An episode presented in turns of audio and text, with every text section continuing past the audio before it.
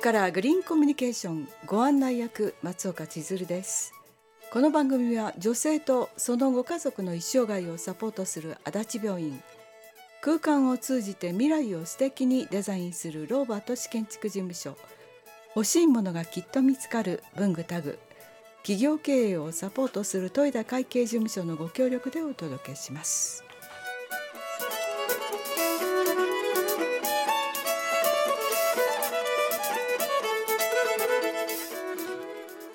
今日からグリーンコミュニケーション。この番組では私たちの住む京都から環境平和芸術健康食の問題などを取り上げ地球に優しい生活スタイルを提案します。さあ、えー、2024年2回目の放送なんですが今年は本当に新年早々さまざまな出来事がありました。能登、半島地震でえー、被災された皆様今、えー、現場は大変な状況にあるんですが本当に、えー、京都の力ではございますが心からお見舞い申し上げます。さあ、えー、さて今回は音楽が持つ力そんなテーマでお届けします。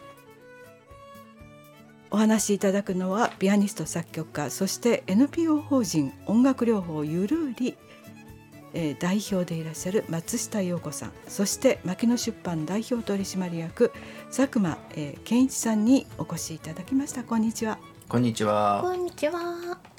あ可愛い。なんか声優さんねピアニストというよりあのね、アニメの声優さんできそうありがとうございます。スカウトしようかなっていう感じですが、はい、よろしくお願いいたします。お願いいたします。はい。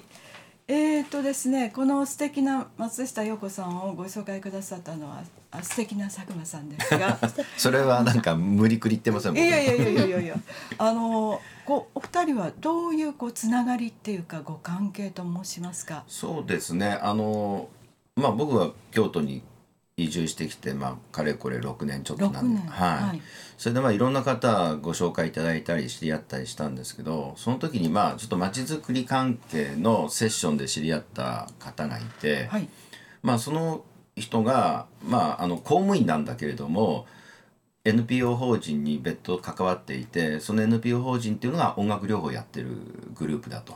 でそこの代表が松下さんでいらっしゃって。それで僕に紹介したいっていうんで出会ったのがきっかけでした。あそうですそうなんですよ。だから音楽療法ね、はい、そういうのがあるんだっていうことも興味も持ちましたし。そうですね、えー、はい。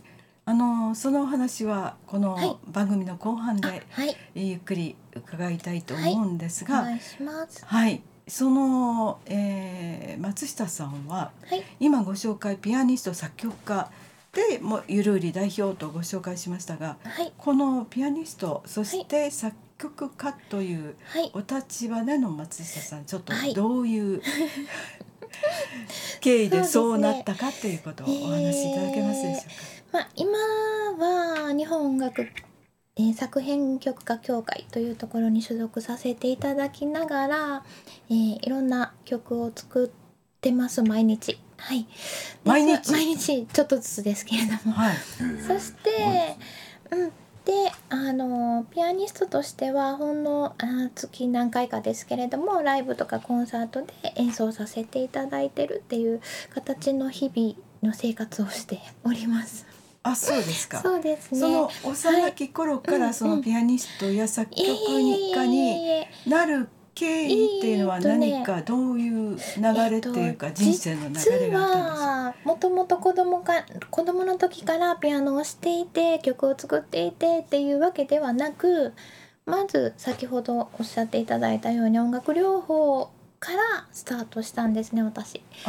そうなんですそして音楽療法をやりながらピアノが弾かなくちゃ曲も作らなくちゃということで始めたので、はい、多分いわゆるいろんな方とは真逆なあのはいあの感じですね。本当ですね。そうですね。あの全く、はい、逆の流れじゃないかなと。流れですね。あららそして、はい、まあ作曲家としてとかピアニストとしてお仕事をいただくように現実現状なっってきたのでそういう感じに進んできましたっていう感じです。そうなんですか。そうなんです。はい。うん。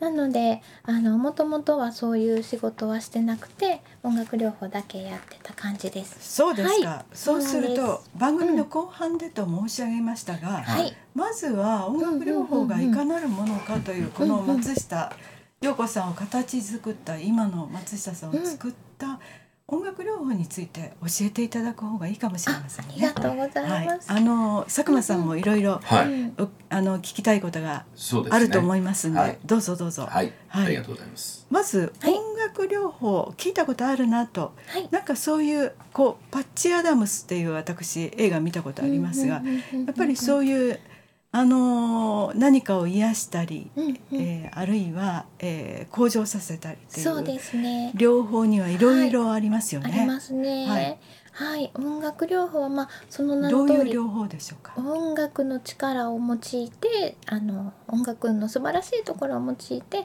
あの対象者ですねクライアントさんを、まあ、私たち音楽療法士という人間と人間と音楽を通してアプローチさせていただいて、まあ、いろんな角度から支援していってるのが音楽療法士であり音楽療法っていう形ですね。なので対象者の人は乳幼児さんから高齢者まであの多方面にわたるんですけれども今、えー、と私が関わらせていただいて専門的にさせていただいているのはあ、まあ、乳幼児さんから18歳大人までの子どもたちがあの主にあの支援させていただいております。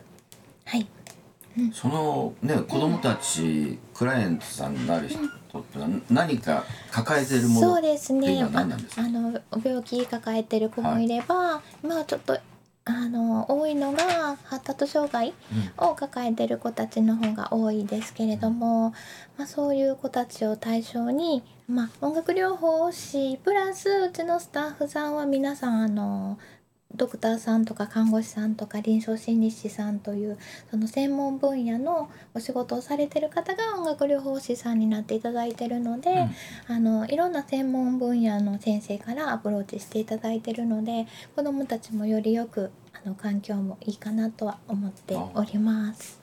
あの今ね言葉で出た音楽療法士っていうそういう資格があるんですか、えーとね、今国家資格ではないんですけれども、民間ではありますけれども、大きな母体としたら日本音楽、えー音楽療法学会さんっていうのが、あの一番日本では大きいのかなと思います。そうなんですね、うんうんうん。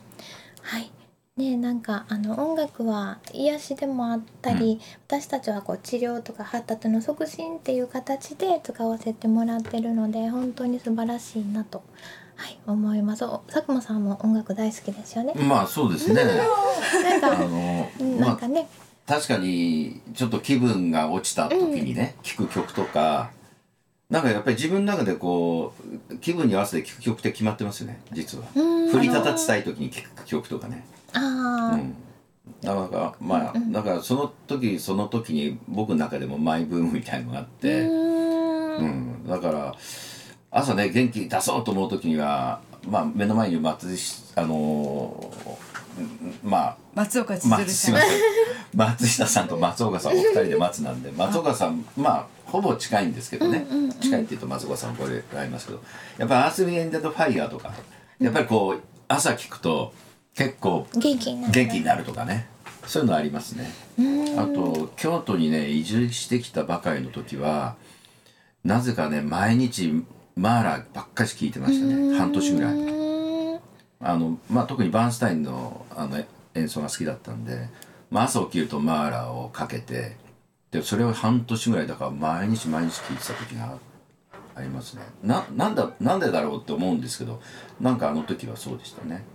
えーというふうになんか自分の中でもそのマイブームみたいなのすごくあるのでそれで気持ちがなんかこう落ち着くとか癒されるとかっていうのは音楽療法ですよね。それもね。まあそうなんですよね。うんうん。あ毎日が音楽療ね、法。なんか佐久間さんも音楽療法されてますよね。あ曲にね。あそういうことですね おーちょっと治療が必要なんで。いや 元気になったりね、はいあのあ本当ですよね癒されたり、スポーツ選手でも、あのそうですよね、やっぱり。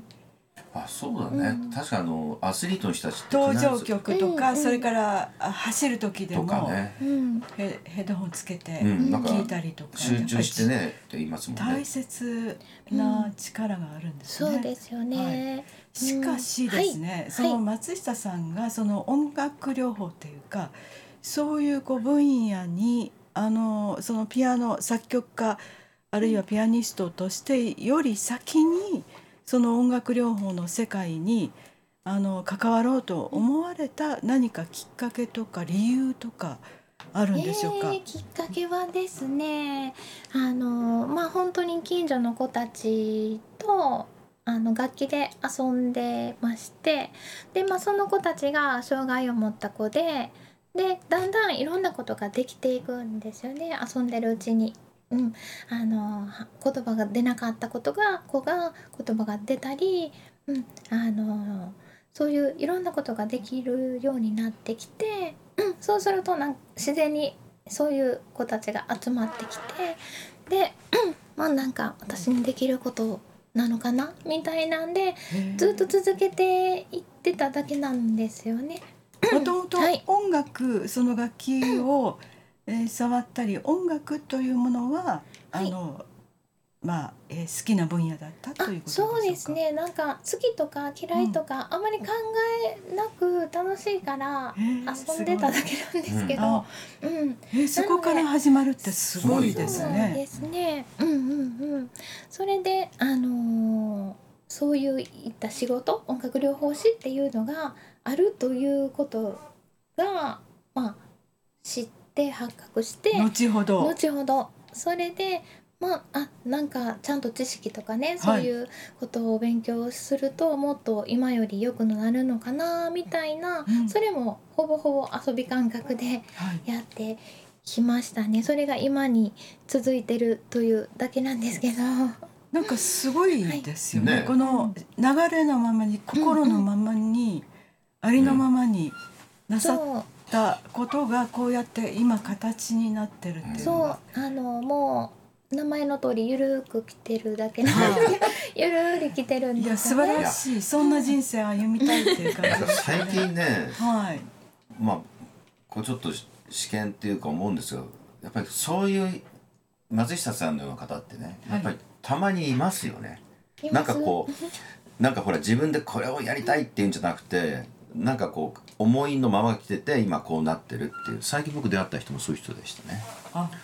うん、なんか不思議なでもその人も言うんですよ。別にこれをやりたいっていう人がなんかいつの間にかこうなってたっていう。なんかそんな感じなんですそうですね。そうですね。まああの全部すべてにおいてそんな感じです私。とはいえ とはいえとはいえ。ね。とはいえ。この NPO 法人音楽療法ゆるりというのは、はい、今そのどういうこう団体 NPO になっているんでしょうか？えっとですねあのもともとは先ほど、はい、あのお話しさせていただいたように私一人でやってたんですよね。子供と二三人の子供と私だけでやっていて、うん、近所の子、ね、そうです近所の子と私とでまあ形も何もないんですけれどもそれで子供が増えてきましただんだん。2人から3人4人5人、うんそうね、うん、なんだろうねなんか。いや。うん。そしていやあれ？やめれないなみたいな。やめれないなら大きくしようかなみたいな。あそうですか。これは今やめることでもないし一人でやってもいけるけど、うん、どうせなら大きくしようかみたいに。でまあ、そういう興味を持ったあの音楽療法に興味を持ったあの方たちがあの集まってきていただいたりあとその後は専門職の方の方がやっぱり子どもたちにアプローチしていただけることになるとよりよくあの、ね、あの成長もしてもらえるのであの専門職の方にあの携わっていただいてでだんだんこうそあの人数が集まってきまして、であのそれもたまたまあの京都市のあの職員の人とあの出会うきっかけがあって NPO にしませんか？っていうしてみたら言われて、えー、してみようか？みたいな感じで。すごい。すごいね。あつまり自分が NPO にしようじゃなくて本当にそういう方がそうですそうです。こんなふうにやってんだって NPO にしたらいいんじゃないの？そうってですね。えでまず私は NPO って何から？あ ーえー、すごい。何？法人って何？みたいえなすごいねうん法人って何？会社って何？みたいな。え何？え？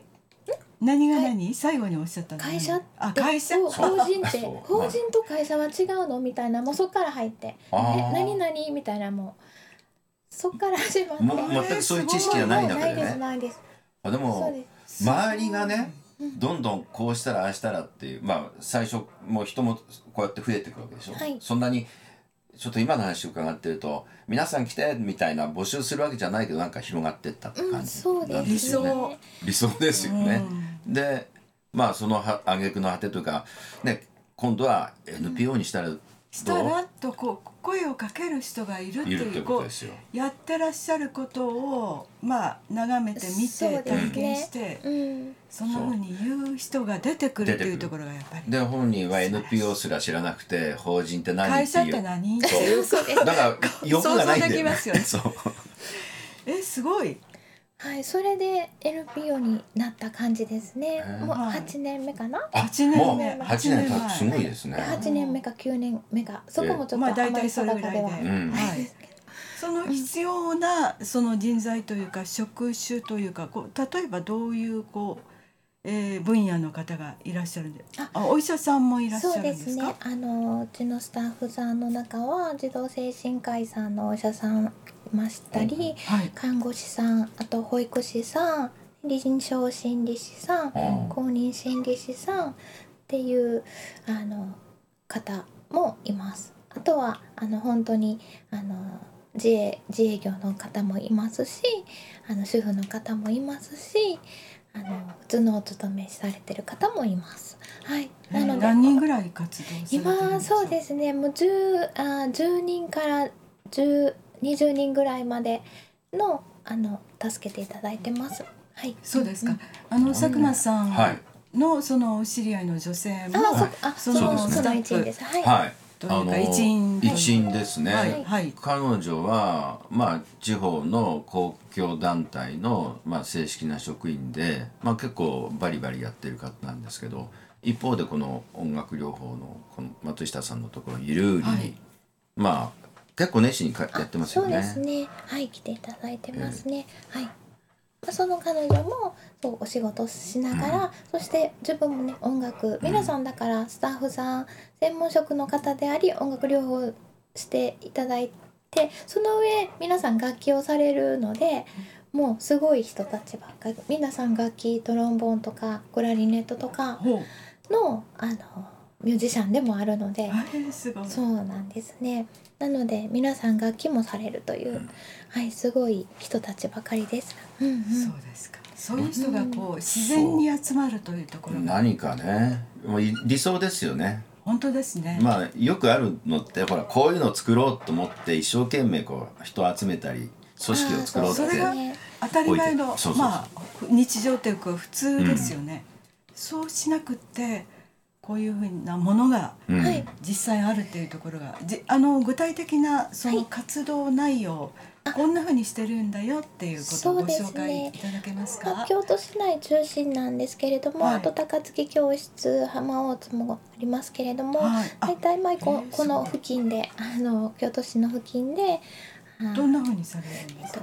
一応ピアノドラムいろんな楽器を通して皆さんにあの弾いてもらったり叩いてもらったり遊んでもらいながらその活動を通してあの健康になってもらったり障害のねあの度合いをちょっと良くしてもらったりとかそういう形でアプローチさせていただいてで今ちょっと新しく取り入れたのが運動療法って大きなメガボールとトランポリンを用いて、まあ、それもあの運動療法としてあの一緒に最近は追加してあの新しく始めさせていただいてます。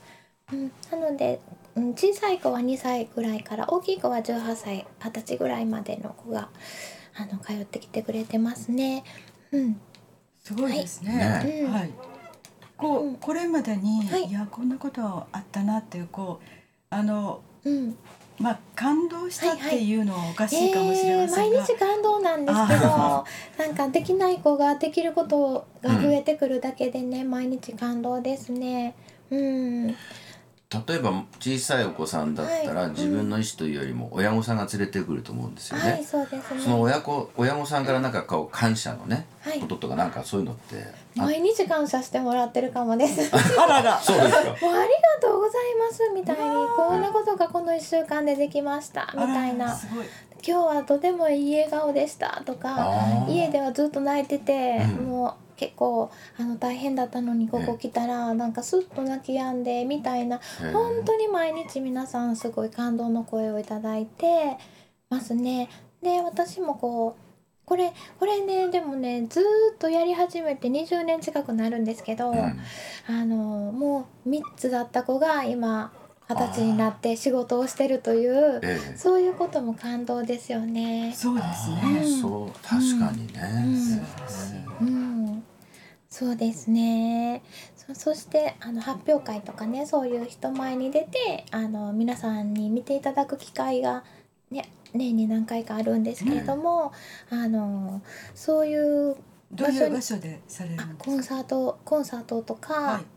うん、でそういうところに出てもらうとまたそれはそれですごく成長したりするんでそうですね。そういう時はかん自分で見てても感動しますね、うん。なんかあこんなことができるようになったみたいな。ううん。んあ要は通ってた人がうん。逆に今度そちらにの演奏になるみたいなそうですね。方もいらっしゃるんそうですか？ですね。一緒にやってみましょうみたいなステージで一緒にやってもらったりとか、うん。演奏演奏もできるようになったりとか。ほうほうはい。ねあの身体的とか心だけじゃなくへてえそういう技術も成長してもらってます。うん。松岡さんどうですかほら。松岡さんもいろいろ楽器いやいやああのチャレンジしてきたじゃなあのそういうお話は置いといて あのえっ、と知り合いにシンガーソングライターの女性がいるんですが、うん。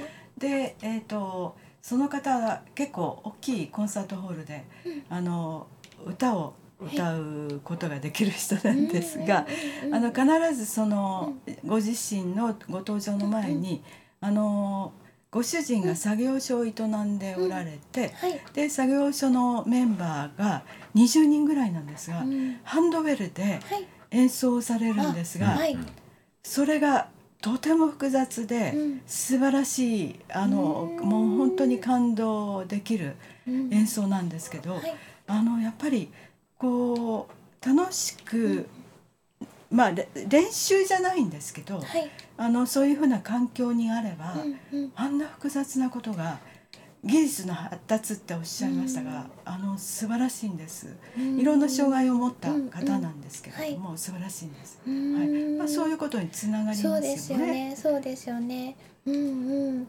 ね複雑なものも難しいものも楽しめるようにもなってきますしね。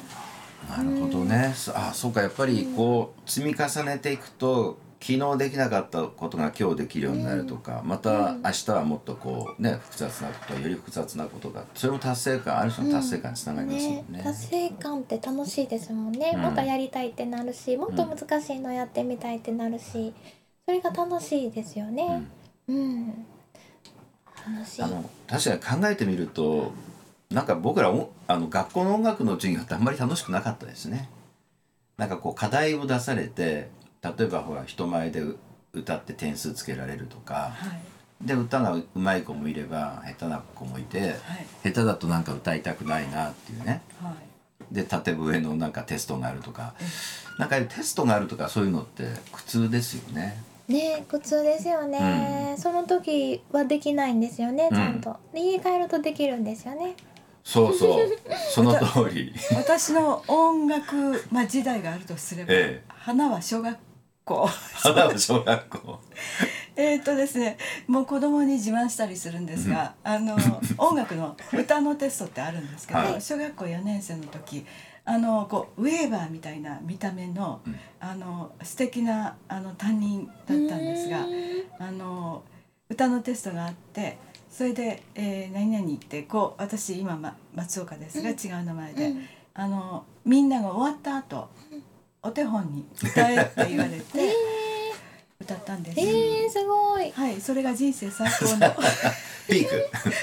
音楽ピーク。それとあのー、田舎育ちっていうか、まあ、京都とかそういうところじゃなくて違うところで育ったんですが、うん、あのー、小学校12年の時にあの木琴教室、はいはい、あの白本って言ったんですが、うんうん、それを習っていて、うんうん、だからその45年の時はあのこう経験があるっていうんでマリンバ、うんはいはい、あの一番大きいやつ。やつ、ね、えー、低い音の、うんうん、はい、それを演奏するという、まあそれが花。